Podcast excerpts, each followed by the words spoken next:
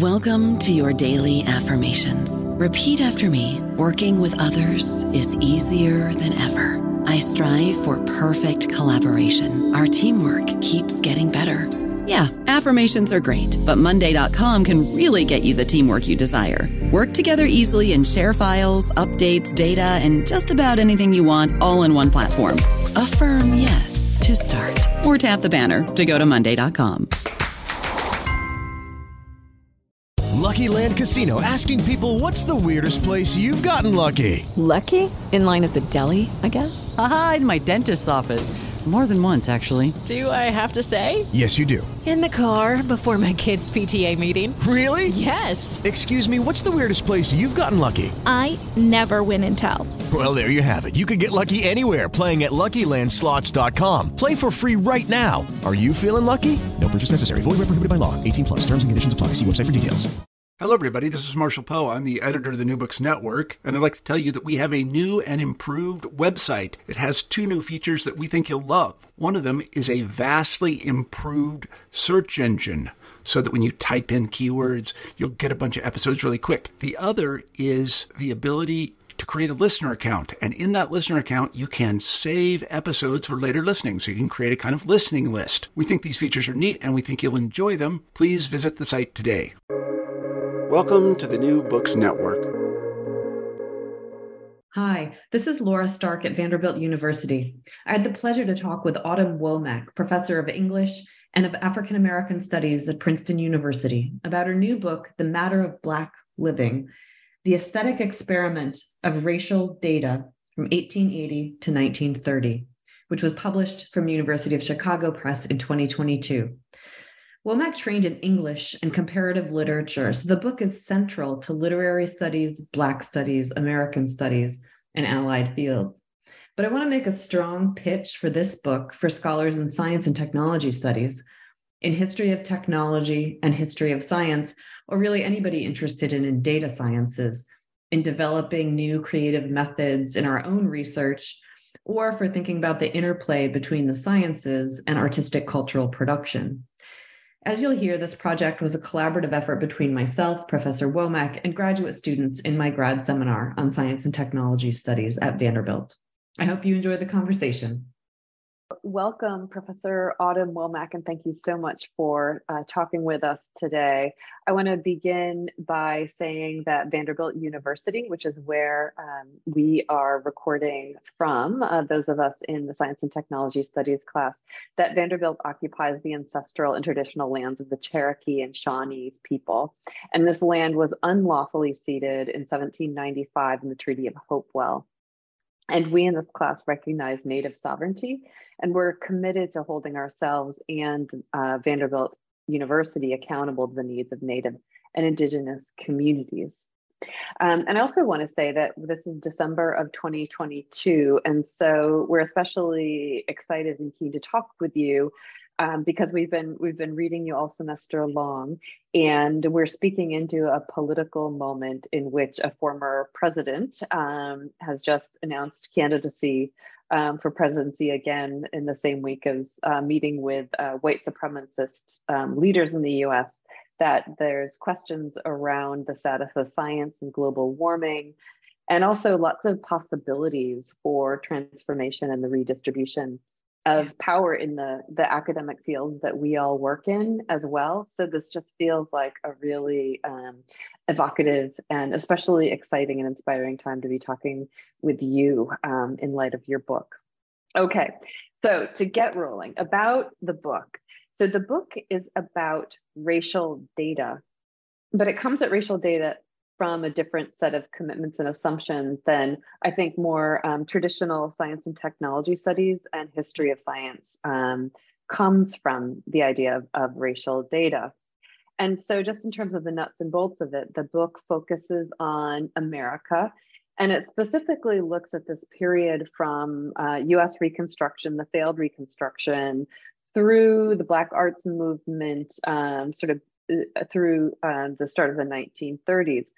And I think you really persuasively uh, show that that period in particular not only has been understudied, so you're it's not merely gap filling, though I'm actually a huge fan of filling gaps, um, but it's also crucial to understand um, the history and the practice of technologies and racialized data making. Yeah.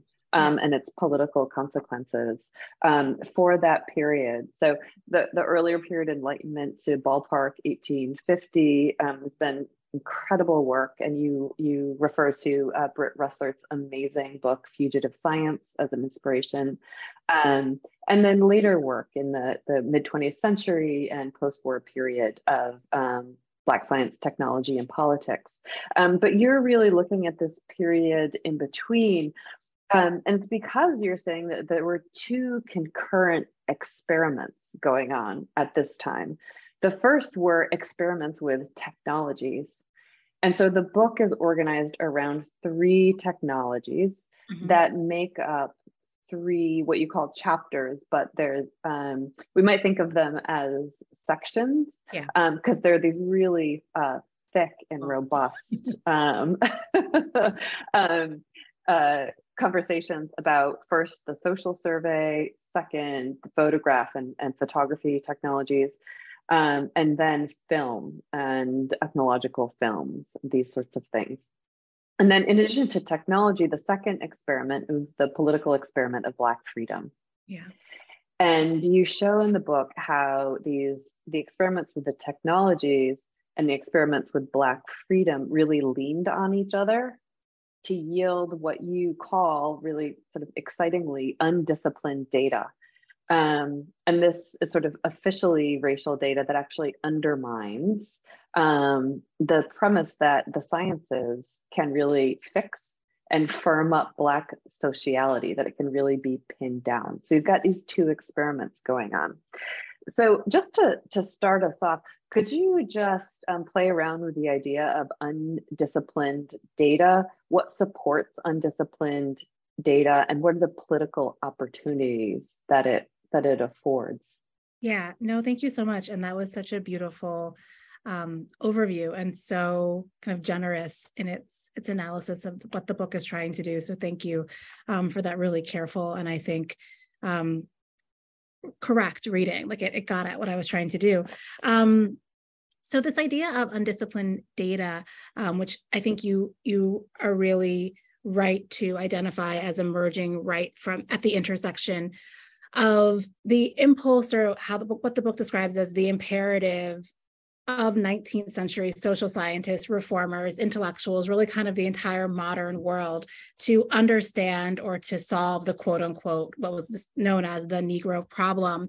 Um, and so this was a an imperative that really relied upon a set of technologies um, and a really well rehearsed repertoire of seemingly objective study and um, statistical analysis, right? And so the statistical analysis was pretty rudimentary. I mean, it was really developing. This is the moment where we get like the rise of something like the bell curve, right? Um, but it was the statistical analysis that they were working with, or I shouldn't even say analysis, study, I should say, really relied upon kind of simple charts and graphs that compared information, right? Um, and the idea or the goal of these kinds of charts and graphs is that you that you can understand Black life better if you organize Black life and Black living into certain kind of categories. So, for example, birth rates, death rates, educational tendencies, where people live, kind of all of these things that are quite social, we can organize them according to data.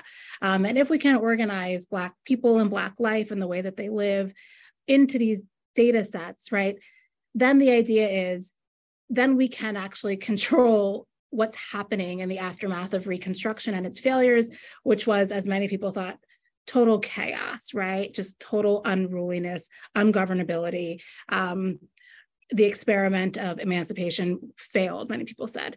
Um, so that's like on the, the one side, like the idea that data can be disciplined. And what the book is really looking at is this moment when actually the what I describe as the forces of Black life, which is to say, um, kind of the the social the social aspect of of of how Black people are in the world, which is to say that um, kind of being together or having kids or getting married or the things that drive you to go to school, right? Kind of a different complex set of factors that go behind the thing that might be reduced to the fact, how that actually kind of doesn't actually always sync up quite so easily with these disciplining structures, something like the statistical chart.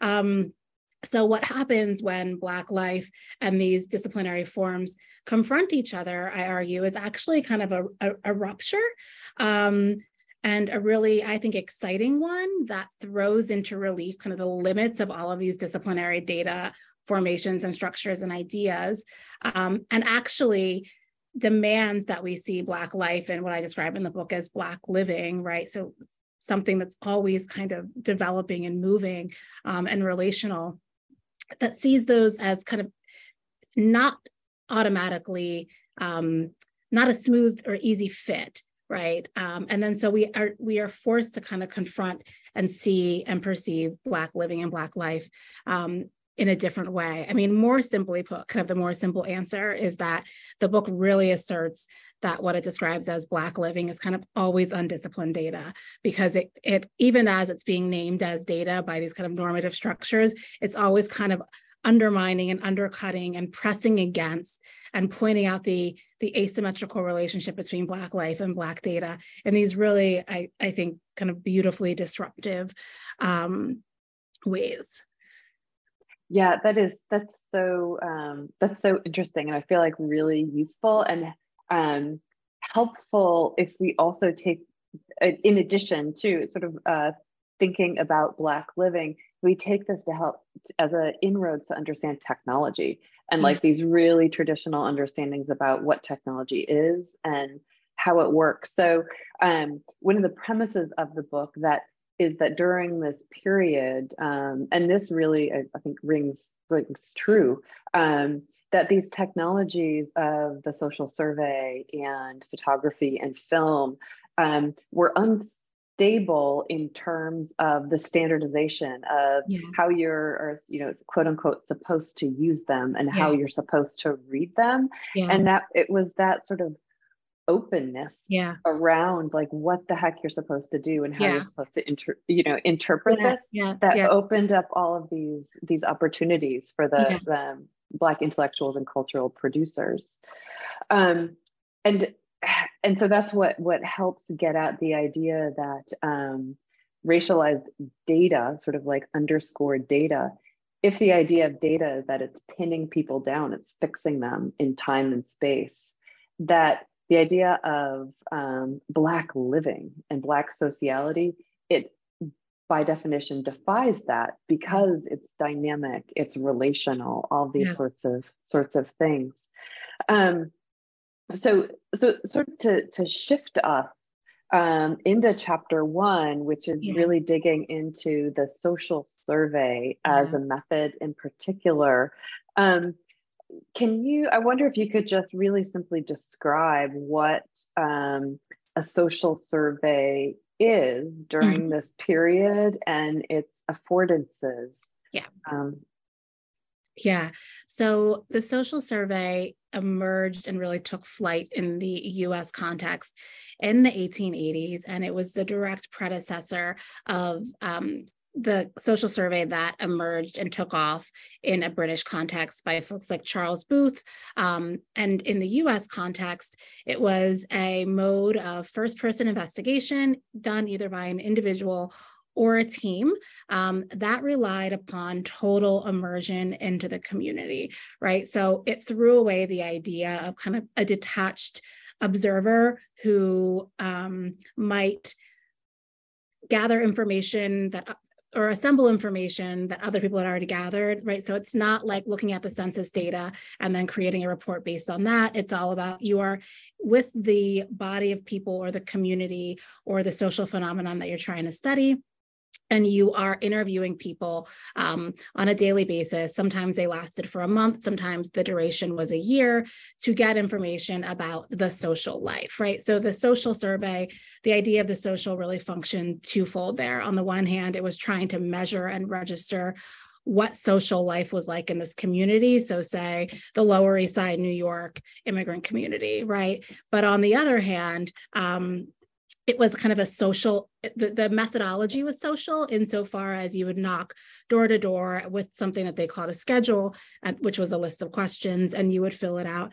How many people live in this house? What do you do for a living? What do you do for fun? Questions like that. How many kids do you have? Where do they go to school? Um, and really trying to get a, a, full portrait of how people lived right? Um, and so one of the the the ethos is that was behind this was proximity, right? You had to kind of be up close, um, not just kind of really staring up close, but kind of living alongside. Um, so it has all kinds of limits that now in our 21st century moment we can understand quite quite clearly. Like this really extended the reach of social control and like made it super super up close right? Like kind of there was no escaping a disciplinary gaze or disciplinary arm. Um, these were largely for the most part white women who were doing these um, these kinds of social surveys and social surveying or they were the the um, they were the bodies on the ground, right? And so there's also a very familiar kind of dynamic of like white liberal reformers, female reformers going in and trying to fix the social, trying to reform it into their vision of what the social should be, right? What was proper and what was right.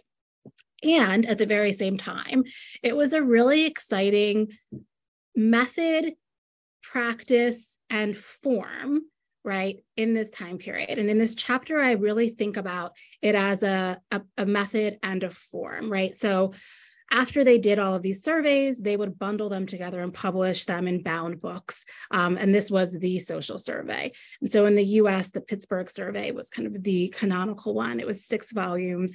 It took years of studying and they were really trying to get at kind of the social fabric of pittsburgh and its working class. Um, but what was really exciting about it um, was on the one hand that I could give all this new information that hadn't been you couldn't you couldn't just see or perceive or get at through kind of dry statistical um, assemblage of using census data to make sense of what was going on. Um, but it also was much like the the moment in which it was produced. It was kind of this like blurry, vague, fuzzy form um, that was allowed people to be both the um, the social surveyors, I should say, to be both kind of like close and distant from their subject, right? Um, especially when they started writing about it.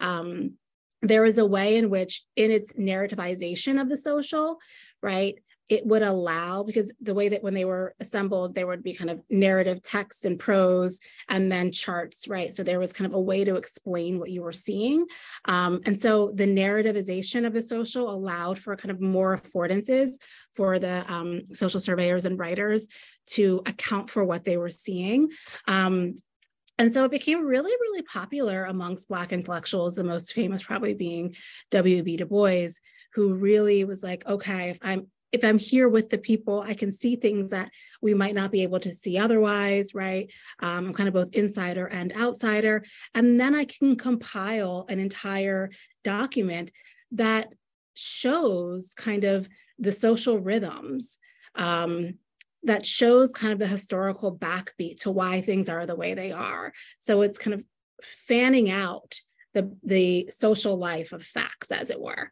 um, which is what the social survey, in theory, um, could do. Um, or what I think the way that I talk about it in the book is that there was this kind of like aspiration, um, an aspirational sense that was underpinning or animating the social survey. Ultimately, it could never do what everybody wanted it to do. Um, but at this moment, it, there was so much energy around it as a new kind of a new mode of collection, a new method, and kind of um, also a, a new form. Yeah, amazing. So your your thoughts there on this as the social survey as both a method and a form is really um, uh, fascinating, I think really important for historians of science and also STS scholars because your your description of it as blurry and thinking about the the narrativization that it allows, yeah. um, it just helped me start to get a touch of traction with the concept of aesthetics, which I will say that I'm not so uh, not so strong on um, in in my from my own field. Um, and um, also just to register for listeners that in the book um, both what you write explicitly and then in your your own method mm-hmm. of uh, following different sort of um, communities and actors really resonates with Saidiya Hartman's work. Um. And um, that you can see sort of the the the care that you're taking there in the spirit in the spirit of her work, and so picking up though on this thread of um, Du Bois and thinking about how Hartman uses Du Bois um, uh, in her own work, and how you're actually using Du Bois here. Um, mm-hmm. I want to hand hand the floor over to Beatrice.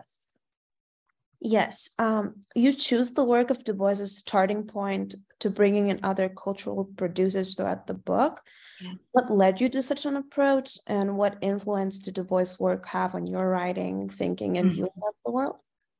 Thank you. Um, I'm a proud student of Saidiya Hartman, so I feel like her her the mark of her is all over this book. Um, so I mean, I feel like I wasn't so much led to Du Bois as like I couldn't escape him when I was working in this time period. So in the beginning, I was like, there's no way I'm going to write about Du Bois. This is a rabbit hole that I do not want to go down. There's too much writing. There's the archive is too big. Everybody writes about him. I can't wrestle with this figure and what he means for so many fields, right? And so many scholars. And at the very same time, he was everywhere I looked and in places that I didn't even expect to find him. Um, so was like, if I'm going to be talking about this time period, forget about talking about social science and data and surveys. Even before I kind of knew that those would be my, my landing pads, I was like, I have to deal with Du Bois in some way, um, just because I think that he is a through line and an interlocutor um, sometimes in in positive ways. Some people were antagonistic towards him in this time period. Kind of everybody was was thinking with him and most people were. Um, so that's the the simple answer. I mean the more complex answer is that i also saw in du bois um, i saw du bois grappling with something that i was also grappling with about this time period which is kind of how do we make sense of what was really clearly, on the one hand, so many figures, African American figures from this time period, commitment to the idea that facts and data could be transformative. And on the other hand, their extreme kind of skepticism, if not like outward derision towards it. And these things were always kind of existing at the same time. I saw it in Kelly Miller, I saw it in Du Bois, I saw it in folks like um, Zora Hurston, who I talk about in chapter three. And so Du Bois was somebody who I would argue never quite quite reconciled this tension between the transformative value of data and facts and and their extreme violence um, and their limits and so for me, it felt really useful to kind of have him as a through line in the book um, to draw out kind of the way that this, the stakes of this question shifted according to the time period in which he was writing. So what Du Bois might say about it in 1896 when he was working with the social survey was much different than what he might say about it in 1911 versus 19, you know, 28 or something like that. So kind of he became a way for me to highlight or amplify that kind of the the, the thread that links together this 1890 to 1930 period is perhaps ambivalent, right? It's, it's an open question that never gets resolved. And he's also somebody who saw aesthetics as a, cat a category is not the right word aesthetics as the site i'm going to be big here um, that might actually resolve or not, if not resolve, offer some potential resolution. I think he never was quite resolved with it to the, the tension between data and um, data's promises and its its violence or its affordances and its limits. Um, so I opened the book by talking about Quest of the Silver Fleece, which is, for all intents and purposes, a novel and aesthetic, a work of aesthetic expression, right? That it's fiction, it's a novel, it's experimental.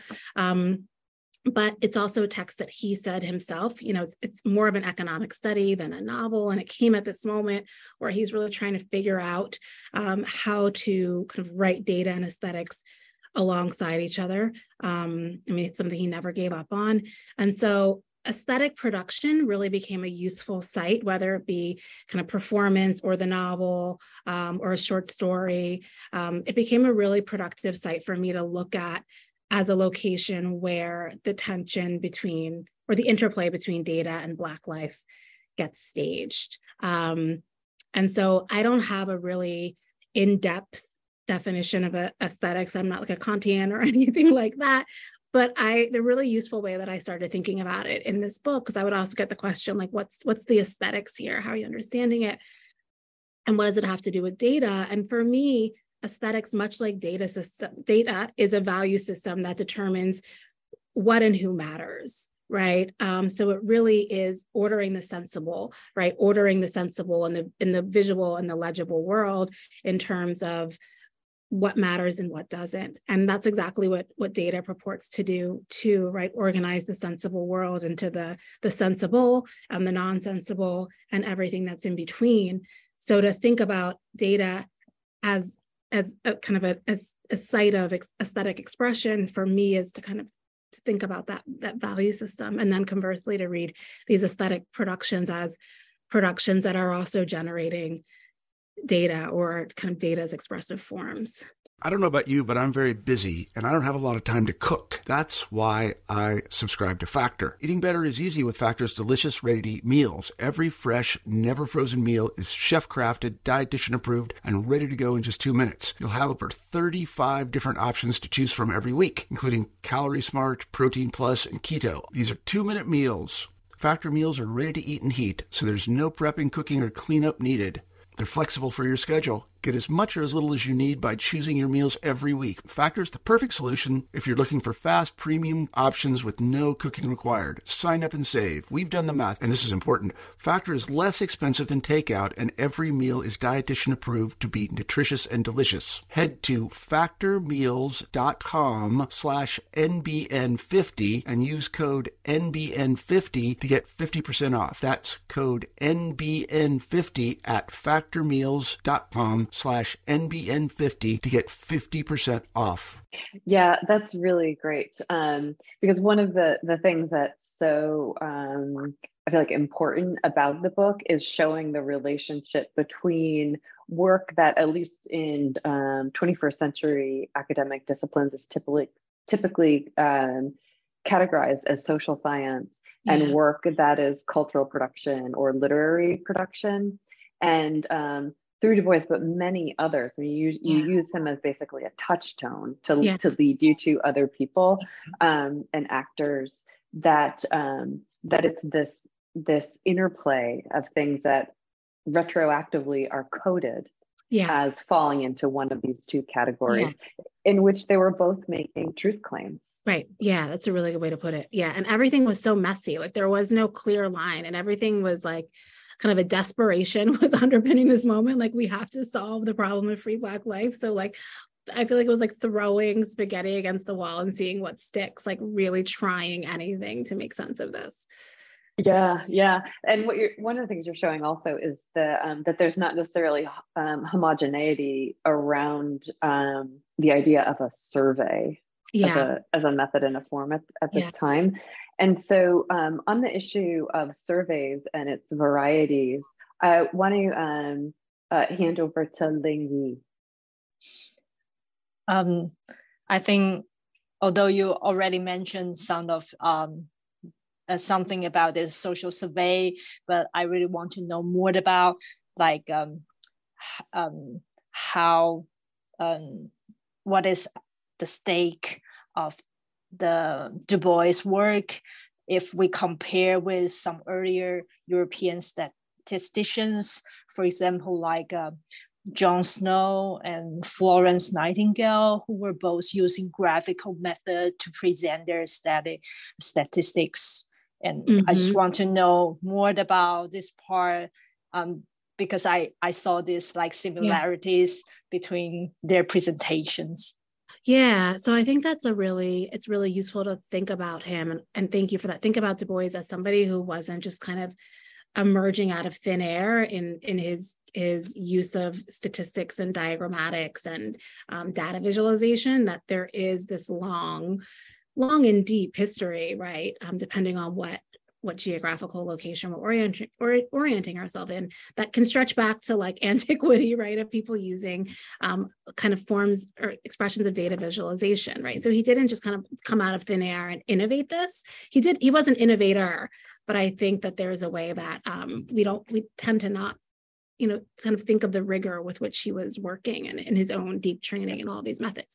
With all that to say I think for what we see Du Bois kind of innovating in something like the Philadelphia Negro, um, which was all just black and white, right? They had the map in the middle and it was all black and white graphs. And Alexander Weheliye talks about this quite beautifully. Um, but what he was insisting upon in the graphics themselves, right, was kind of the historical understanding of present conditions, right? And that, in and of itself, to think of a historical life of facts and data was something that I don't think had been at the heart of, or um, at least a preoccupation of some of these other um, folks who were using statistical graphic representations and things like that. And so for, and again, this is, you know, part of Alexander Weheliye's claim that I'm just parroting back, is that the stakes of this in 1896 would have been quite high when people weren't kind of thinking about structural racism at all. That was not a term. So everything was just um, kind of this is the biological fact of Blackness instead of thinking about the conditions that produce what people understood as pathology or degeneracy, right? This wasn't, this didn't have to be this way. And We have to historicize it. And we also have to insist upon a deep historical life of the conditions of Blacks living in the US. It didn't just come in 18, you know, 65, right? So he really traces back well into, you know, deep, deep, deep in it before the 19th century to think about kind of this longer history of a black social present and i think that was radical um, in 1896 yeah, this is so helpful. Um, even though there's been so much um, work on Du Bois for really like thickening um, yeah. ways of thinking about um, the survey in all these other directions. Yeah. Um, um, beyond that, so to shift to the next technology then in chapter the the, the robust chapter two section two you're looking um, at this new um, unstable technology of the photograph moving mm-hmm. after the the um, the social survey mm-hmm. and in this chapter you're specifically looking at anti lynching photography. So there's a lot of work on um, lynching photography um, in terms of memorabilia, documentation, and these kinds of things. And you're you're um, uh, uh, uh, pulling out the anti-lynching um, genre and practices through yeah. photography. And the, the chapter focuses on the Baker family. And this was a family that was lynched. And there's um, you know, many forms of evidence, photographs, court documents, literary accounts. And um, conventionally, this kind of evidence reinforces the the aim of technology, um, like the the um, the aim of the Holocaust and, and concentration camps for yeah. um, um, for many scholars, which is to murder. Mm-hmm. And um, the the photographic technology was sort of in one direction. It was really uh, prized for being able to document this this fact of lynching mm-hmm. um, because the photograph was prized for its ability to fix things down and pin things down and hold them still. But the baker family completely defied photography even as they were being photographed um, because they survived the lynching and the photo so the photographs what they end up doing is not you know fixing uh, the murdered black body but instead they end up producing evidence of survival that yeah. the the baker family members the women and and children survived it's not they didn't escape they didn't avoid altogether they actually endured yeah. this technology of murder and lived beyond it and showed the political possibility of freedom and safety something other than other than death. Um, and you coined this phrase that i really love because it's so um, I, I, find it so evocative because it has two me- you give it two meanings and you can also you you show us how to recognize it in the photographic evidence. And you show um, a series of family photographs taken of the baker family after the lynching. Um, and they are in what we could just imagine as a, a sort of a conventional um, of, of the time uh, set up for a family photograph. And you use the term looking out to describe what is happening um, by the sort of the matron of the family in this photograph.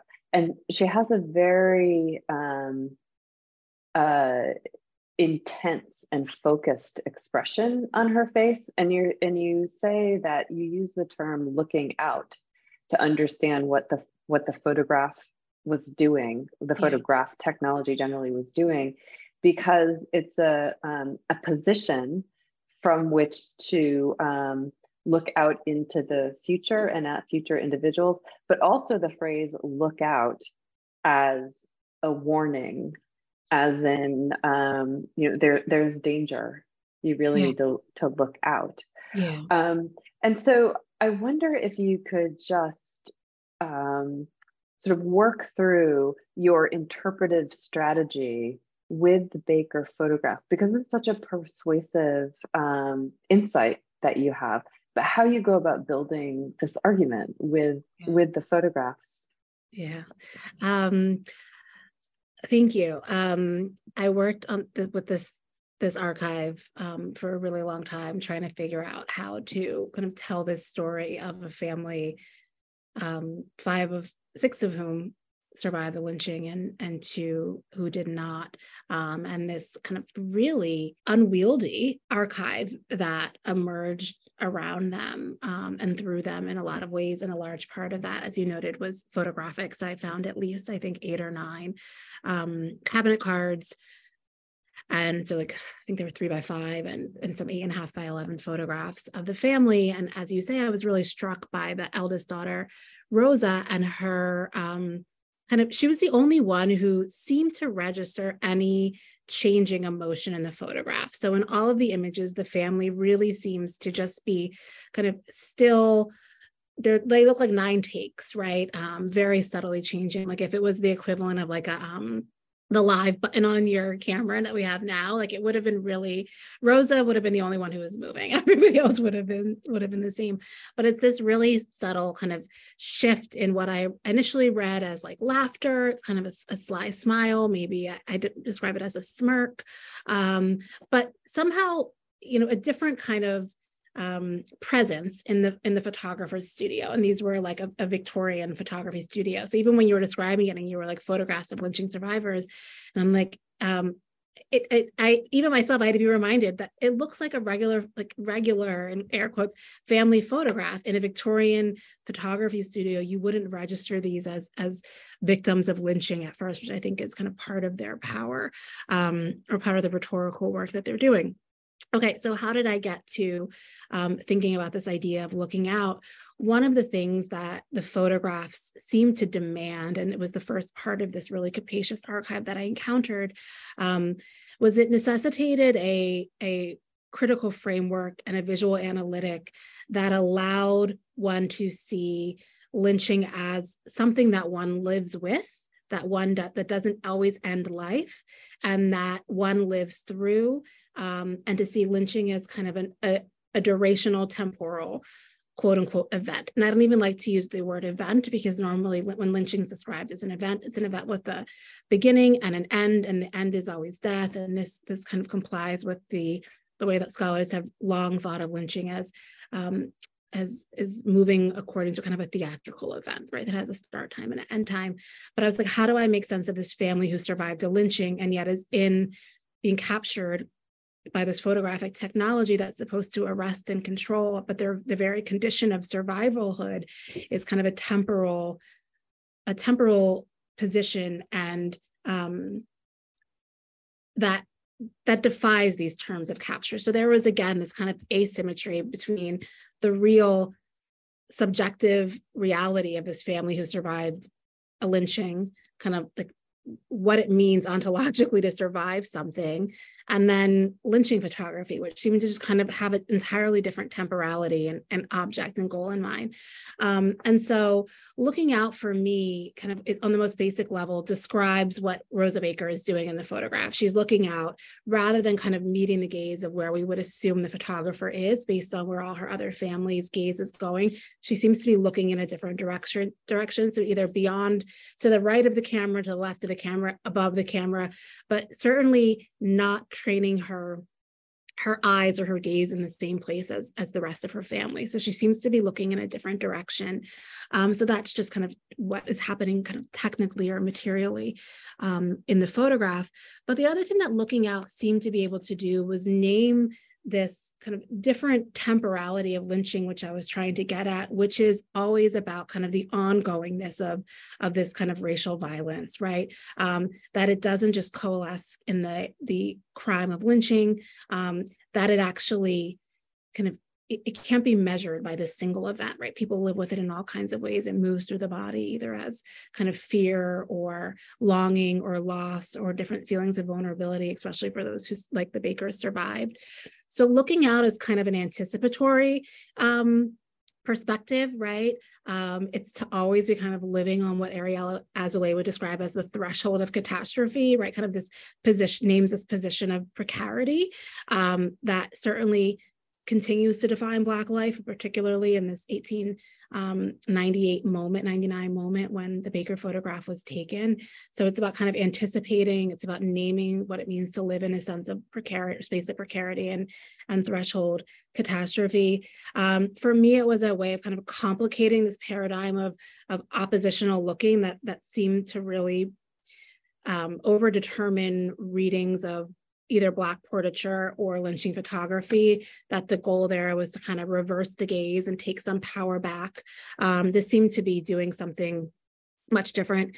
Um, so for me it's also an ethical way of looking at these photographs for us um, in our in our current moment to not immediately relegate them to the past but to think about kind of the the openness the ongoingness of of, of the photographic um, meaning and message so that's a long answer, but it's, I mean, it was such a, the looking out was like oddly kind of the first part of the puzzle for me. And then I was like, okay, like how do I piece together? There were performances, there were films, there were posters, there was a court case. Like how does this all kind of comport? And, and how do we make sense of the fact that people took, you know, photographs were commissioned. This wasn't the family's, um, the family's choice, I don't think. Hmm.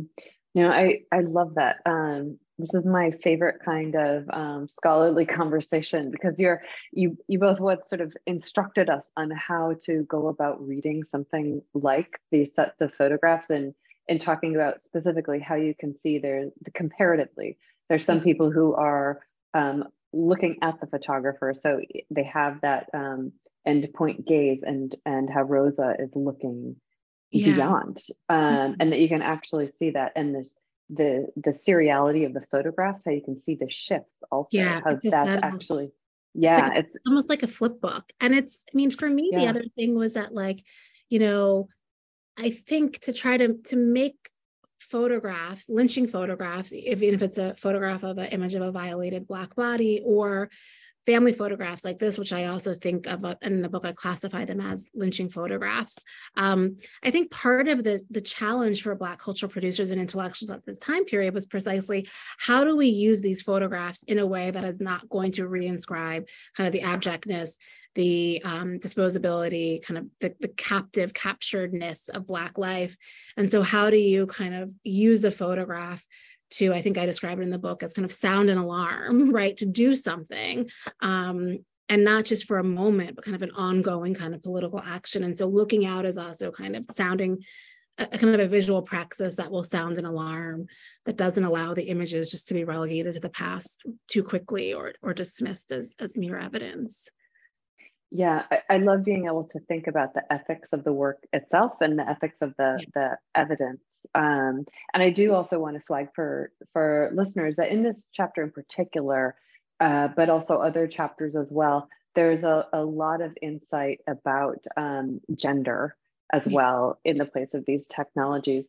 But what I really I want to touch in on is this issue of temporality through the technology of photography and um, the the the false the impossibility of having a boundedness sort of creating an event with a start and a finish and a particular teleology in there. Yeah. So for here i'd love to have ashley pick it up yeah, so in class, we discussed themes of white supremacy and deviance in comparison to normative behavior yeah. and how labeling individuals as deviant filters out anyone who doesn't fit or match with the norm as defined by power holders. Mm-hmm. So in chapter two, the Baker family were seemingly very strategic in their method of leaving out visual context, uh, thus preventing the storybook explanation and ending that the individuals in the courtroom had kind of gathered around to hear. And mm-hmm. what do you think the impact of their non normative testification was, and how does that impact the topic of deviance? Yeah, oh, that's such a good question. Thank you.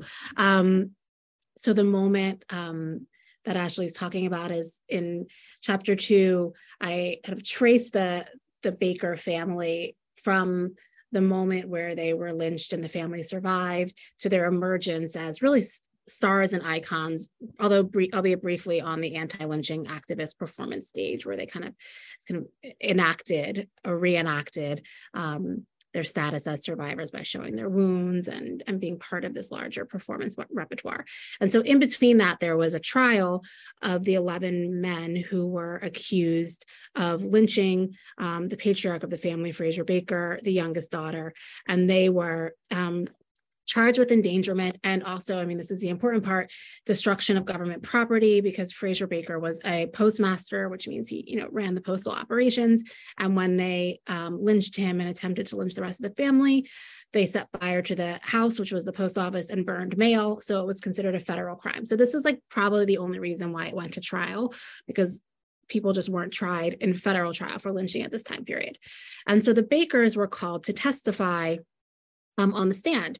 Um, and I read the testimony of um, Lavinia Baker, who is the mother, and Rosa and Cora, who are the two oldest daughters. And one of the things that's, you know, quite striking is that they really render the scene in what I describe as anti photographic terms. So there's this expectation of what's going to happen when one bears witness to a crime in general. When one's on the witness stand, you're supposed to divulge everything, right? Utter transparency, kind of recreate the scene of the crime. Um, and and in this case perform your role within the lynching or would-be lynching drama um, in this case for lavinia baker it would have been mourning mother and and um, wife and almost victim, or she was a victim in so many ways in her own right. But they really refused to comply with this formula. Um, they kind of evade the important details most namely like did you see the attackers? And they they say no. Um, i didn't see them. I couldn't see them. And as they keep kind of denying that they saw you know who attacked them which was probably the truth or maybe it was a survival strategy um, they kind of keep saying i couldn't see it. There were too many guns and the flash blinded me and the, the, the bullets were the flash. And they kind of render the the crime scene as a photographic encounter that ultimately doesn't reveal anything. It doesn't give us what we want which is the identities of the victims or the identity of the family as kind of these these passive mourners. Instead they're they're either totally opaque in their descriptions or they kind of emerge as theorists of photography, I argue. So they're not kind of doing what they're supposed to do. And so to finally answer your question, Ashley, I mean, what happens then is that it's total crisis. It's like a conceptual and categorical crisis like they don't know if these people are are victims or survivors or like evidence or or not um and it's a mistrial, which isn't entirely surprising, right? But when you read the transcripts, you can see um, you can see the uh, defense attorneys just kind of like getting frustrated when they're going through the questioning and and keep trying to get them to answer the questions and to comply with their roles and what I describe as kind of this this theater of of the courtroom. Um, and so on the one hand, it's this categorical crisis that ends in a mistrial. On the other hand, this crisis or this instability, I, I don't even know if I say this in the book, but I'm just thinking it now. really provides the conditions of possibility for this white woman reformer to come in um, as she does shortly thereafter and try to like repurpose the baker family to, to matter in a different way so kind of the instability or the um, the, the interpretive messiness of this family's courtroom um, testimony I think was like, okay, there's there's something here in the um, in this family. Maybe I can make them mean something different. Um, yeah, so I think that's kind of, I think what what the the stakes of that are. And I mean, most obviously, or maybe not obviously, but I think most seemingly seemingly simple answer to that also is is that it it just again under underlines one of the points of the book, which is that there's just not a the easy compatibility between black people and evidence right? Like they can't serve as evidence in this way on the court stand like they're supposed to. Like they've totally fail in the eyes of the law in that um, role. They are evidencing something else i argue which is kind of the incompatibility of phot- photography and, and racial violence or photography's inability to ever capture racial violence in its in its complexity. Yeah, this is so um, so great, and I feel like the the stakes are also for um, sort of in the the vein of history of science and science and technology studies is around understandings of witnessing yeah. and the courtroom as a site of witnessing because yeah. um, sort of the conventional line in history of science and STS is that what it means to experiment is to have a public witnessing among more than one person of, of something yeah. so that you can like intersubjectively establish it as true and so the the idea that they are court witnesses and they are they are providing evidence but yeah. it's just they're not doing it in a in a way that fits with the standardized way yeah. um, that's supposed to make sense of yeah. photography and all of these other things it's just so um, so evocative i feel like for these so many fields yeah, so interesting yeah um and so so finally you've been so generous with with your time so i just want to I want to, to signal that the, the third chapter is about the third technology that the book um, is exploring in terms of the experimental possibilities during this time period, and that's film. And here, the the the launching point, the touchstone, is uh, Zora Neale Hurston, and your concept that's really important for this this yeah. uh, chapter in particular is overexposure yeah. and the the idea of, of uh, overexposure and to open out this conversation around um, around film i'd love to have alicia take it over yeah so over the last century and even the past few decades there have been vast improvements in the technology and accessibility of film and it's no longer limited by the burden of a traditional camera, actual rolls of film available, and physically having to like cut and splice it all together. So, how do you think this accessibility of film impacts the value and meaning of the data being produced within a racialized modernity? And that ra- racialized modernity is like our right now, our 2022. Mm-hmm. Um, oh, it's such a good question. Um, hmm. I mean, on the one hand, okay, on the one hand, I think like what if people in the 19th century thought that it was like the democratizing of photography like they had no idea what they were in for um, with the 21st century.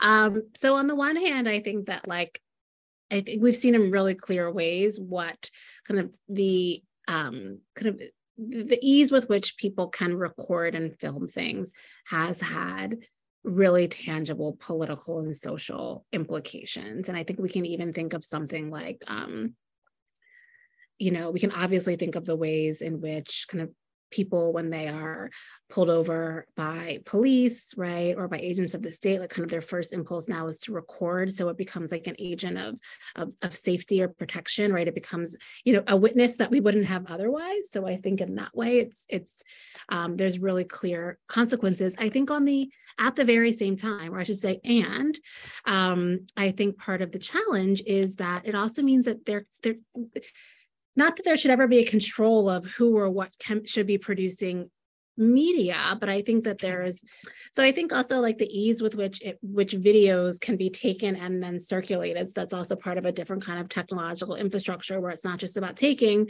but it's that you know the grid can hold the transmission really quickly. Like I remember when you used to have to like upload a video and then I would send it and receive it and download it, but kind of the speed with which things are transmitted and we receive them, I think also um, kind of in one way can um, compress what I might argue is kind of the, the, especially when it comes to images of violence, kind of it can compress um, the event into a, a, temporality that for me doesn't feel quite so easy um, or quite so I don't feel at ease with. And I think it can also kind of the volume can kind of has runs the risk of overwhelming us in to the extent of inaction.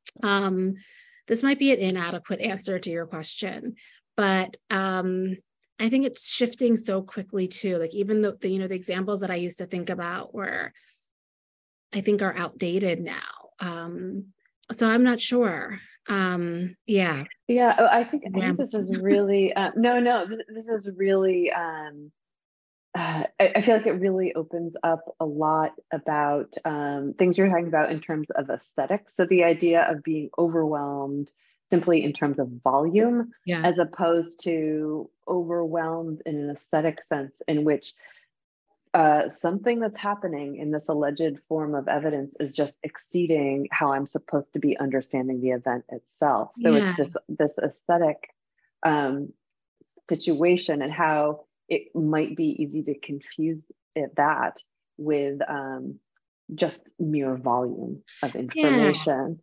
Yeah, yeah um, that's that's right. I mean, I was the, the example that comes to mind for me is is, and it might seem obvious, but is the you know the the video of the George Floyd murder, which was really protracted in length, and also for all kinds of reasons was circulating like really rapidly and kind of a lot, right? Um, so you couldn't even open a social media spread or any any tab on your computer um, would sh- show over and over and over again different people's encounters with it reactions to it snippets of it.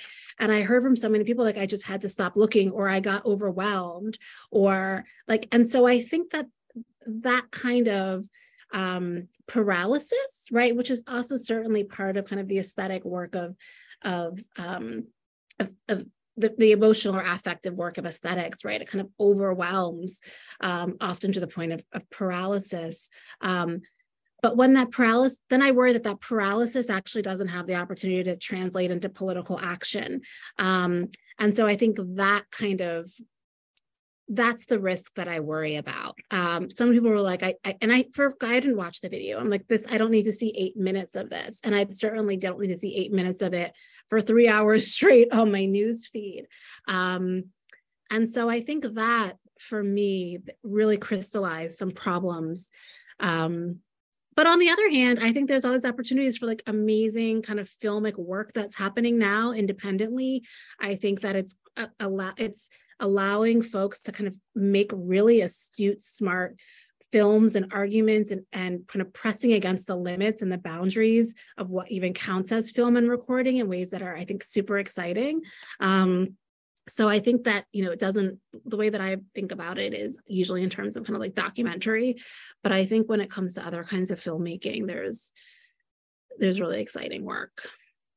Yeah, there's so much in contemporary art right now. Yeah. That is, yeah. uh, you know, you can't even say it's one part documentary and yeah, one part no, sort of, expressive work. It's just like yeah. it's all it's all together. Um. And I I feel like this com- this piece of the conversation also gets at um, the the ethics of uh, as you're pointing out the circulation of materials as well because we were really um, interested in um, moved by your decisions to reproduce images in the book itself while also being really careful about thinking around what it means to reproduce images yeah. and to recirculate images so to to yeah. use sort of the the um, the transformative reproductions of yeah. these these technological uh, fruits and possibilities yeah. Um, oh, so many different directions we we could go in. I I'm know. Gonna, I'm gonna hand it over to Halcyon to sort of wrap us up here. Hi, so in chapter three, you discussed the metaphor of the spyglass. mm-hmm. which is being part of a community and also studying that mm-hmm. community. Mm-hmm. I find it mm-hmm. similar to Du Bois's idea of double consciousness. Mm. Um, did you feel as though this metaphor of the spyglass applied to you while writing this book, since it is about Black scholars and scientists who saw new technologies for creating data? That's such an interesting question. Um, I hadn't thought about it as applying to me in the writing process, but I also think that I've only recently begun to really think about, um, kind of take a step back and think about the writing process a little bit more um, complexly. I think I was so close to it for so long. And then when the book first came out, I was like, I don't want to look at this book again. But I've been thinking more about kind of my the own my own writerly practice and my own positionality and kind of how I related to the material in the book as I wrote. Um, so I don't, I think that interestingly, if I was to kind of thinking on the fly, I think that I would reject the metaphor of the spyglass to as a metaphor that describes what I was trying to do in the book. Because I think one of the things that's tricky for me about the spyglass, even when Zora Neale Hurston is using it to describe kind of what she what she was tasked with doing in the introduction to the mule, to mules and men, um, she, you know, I had the spyglass of anthropology, but then she says it was too tight, like she it wasn't it was fitting me like a tight chemise, right? Um, I could I could see the community, but there was something about kind of the mediating technology or the uh, of for her anthropology or right the mediating methodology that wasn't actually giving her the the the intimacy and proximity that she she knew she could she knew she was in this black community right? So the spyglass to her was a little clunky even though it was illuminating. Um and so I think maybe I would have like an augmented spyglass, one that was like maybe approaching or approximating um, approaching, I guess would be the right word, the figures that I'm writing about, but while refusing to ever kind of pin them down. So, like in the book, I really tried to let the characters move. And I say characters, but most of them are, are real, except the people, the figures in the novels that I write about. Like, let them roam, let them move, like, let them come out of focus, let them come back into the frame. Like, I really tried to follow the routes that they were taking me. Um, and I think there's something about the spyglass as an anthropological tool that is actually about affixing. Um, and I think that's why it felt a little bit clunky for Zora Neale Hurston. And that's why, you know, in chapter three, I'm like, you know, the spyglass is a really useful metaphor for thinking about anthropology. Um, but I also think kind of the camera for her was another technology that maybe in its its nimbleness or presumed nimbleness um, could allow the black light to kind of come in and come out of the frame. Um, so maybe it would be something closer to like the 16 millimeter handheld camera. Um, and I think I got that Hurston quote a little bit wrong when I was trying to, to run it back. Um, but there's something about kind of the blurriness, the, the movement um, that I was trying to capture, capture, trying to convey um, in the text. Thank you so much for that in thinking about your own um, your own writing pra- practices and sort of the ethics of writing, I also want to uh, flag for listeners that you also do a lot of work on um, the circulation of texts, of literary texts, yeah. um, and the this effort again of, of technologies of pinning things down, but when thinking about um, Black literary production in your in your current project, thinking about yeah. the 1960s, um, yeah. how that opens up all kinds yeah. of experimental possibilities that head in all kinds of different directions. Yeah. Um, and I also want to flag for listeners something I also am really excited about, which is your project um, with the Toni Morrison Archives at Princeton, your, your home institution. Yes. And to, to note sort of this intertextuality that in, um, in the book that we are talking about today, The Matter of Black Living, that you begin that with a quotation from Morrison as I well on on data on data on so data. I know the, the, data geeks out there. Um, yep. definitely read this book and and everybody. Um, Autumn Womack, thank you so much thank for you, your time. We really appreciate it. This was such a treat. I really appreciate the careful and close reading. Thank you. Thanks so much. Great, Autumn. Um, your generosity is incredible. Um, thanks so much. I talk and